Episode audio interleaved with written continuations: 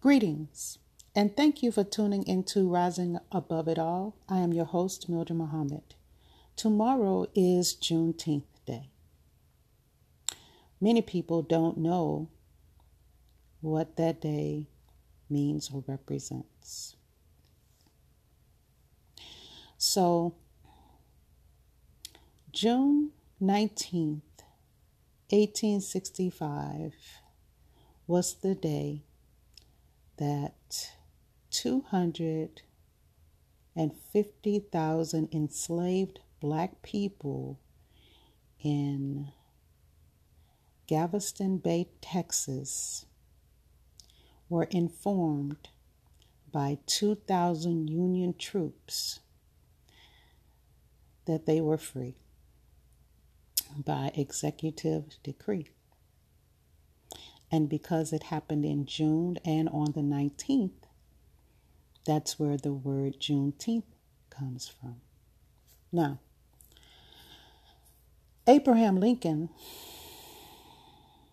signed the Emancipation Proclamation January 1st, 1863.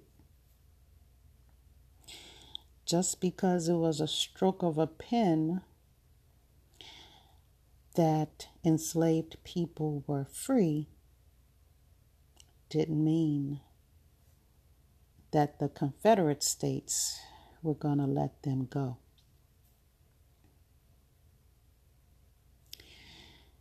And although other enslaved people were free, then the saying goes, we're not free until everyone is free. So that's why we celebrate Juneteenth, because on that day, we were all free. However, the backside of that, which is not widely spoken about, because black people were considered property and the slave owners were losing money, then the government paid them $300 per enslaved person to be compensated for the amount of money they would be losing. We don't like to talk about that part, right? Although we as a people have been striving very hard to do as they say, pull yourself up by your bootstraps. It's not about race. It is. We know there are systemic systems in place that is the sole purpose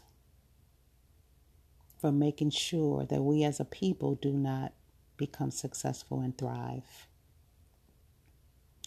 There are many lakes that have been created to destroy black towns all over this country.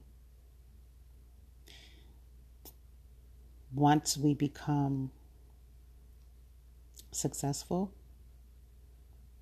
some white people are not happy and they find ways to destroy the successes that we have worked so hard to create. And so Juneteenth is celebrated because all of my people were free. And we continue to work to be assets to this country. However, the political environment is such that there is a great divide between the races. And until those in power stop creating division, then the gap will widen. Just wanted to give you a brief history of Juneteenth because it is tomorrow. And so let me read this little passage that I found just to be clear on everything. On Freedom's Eve, or the eve of January 1, 1863, the first watch night services took place. On that night, enslaved and free African Americans gathered in churches and private homes all across the country awaiting news that the Emancipation Proclamation had taken effect.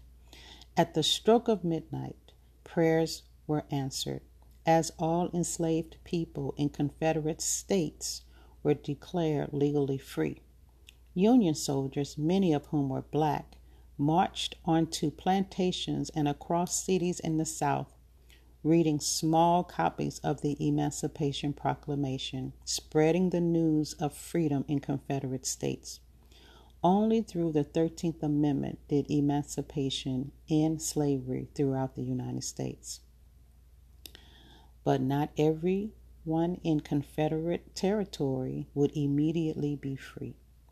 Even though the Emancipation Proclamation was made effective in 1863, it could not be implemented in places still under Confederate control.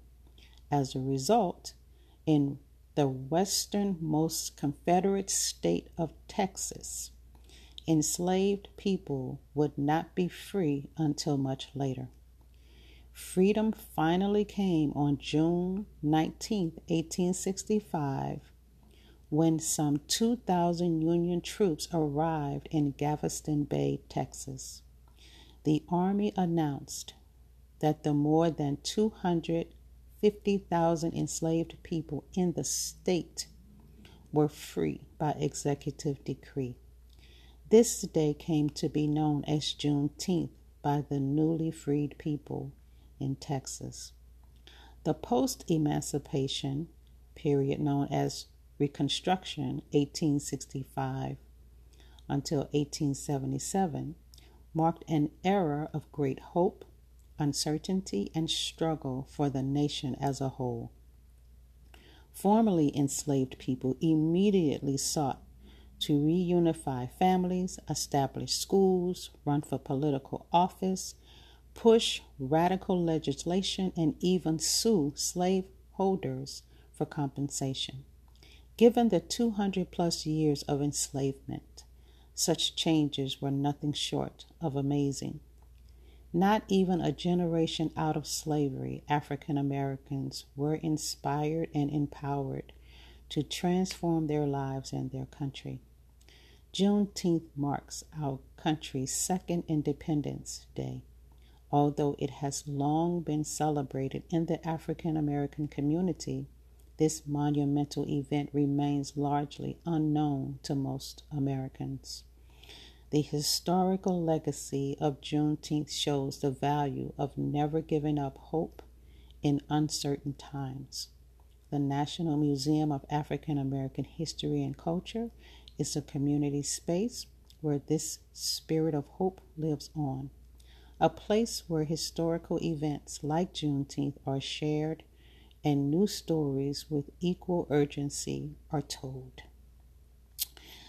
So, there will be many celebrations throughout this country on Juneteenth.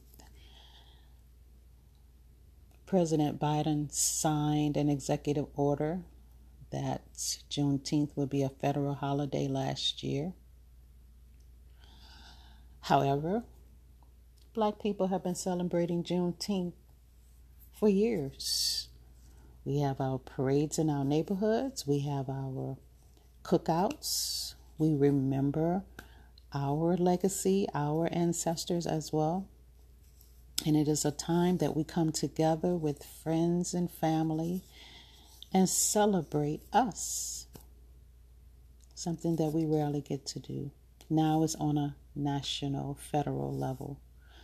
So we'll see how things work out, but happy Juneteenth.